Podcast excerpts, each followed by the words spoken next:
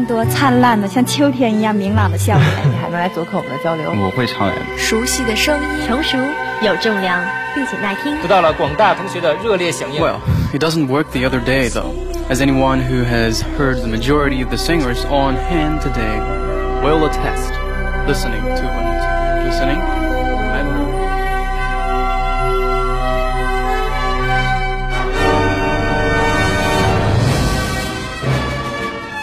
您现在收听的是六零九在线。This is 609 online.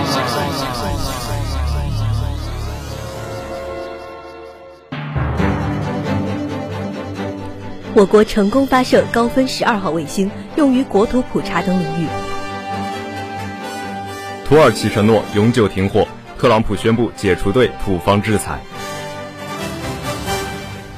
我国已为北京冬奥会建立较完备的气象观测网。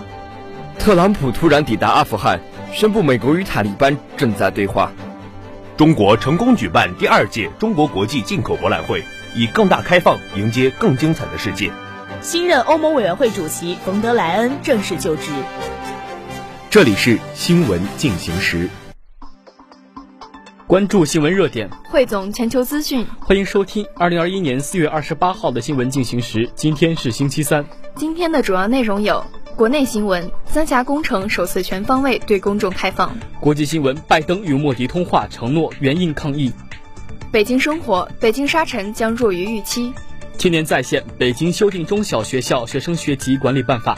回声北化，我校自行车代表队在中国大学生室内自行车挑战赛中喜获佳绩。回声北化，我校青年志愿服务队自强社分队送故事下乡项目获首都最佳志愿服务项目。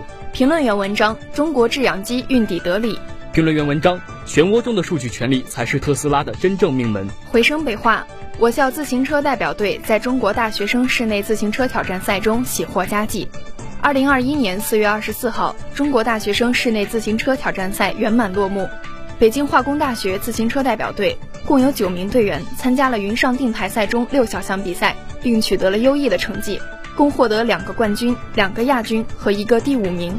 竞技队队长黄若晨以十六分十七秒与四十三分三十四秒的成绩，分别斩获男子五公里爬坡赛。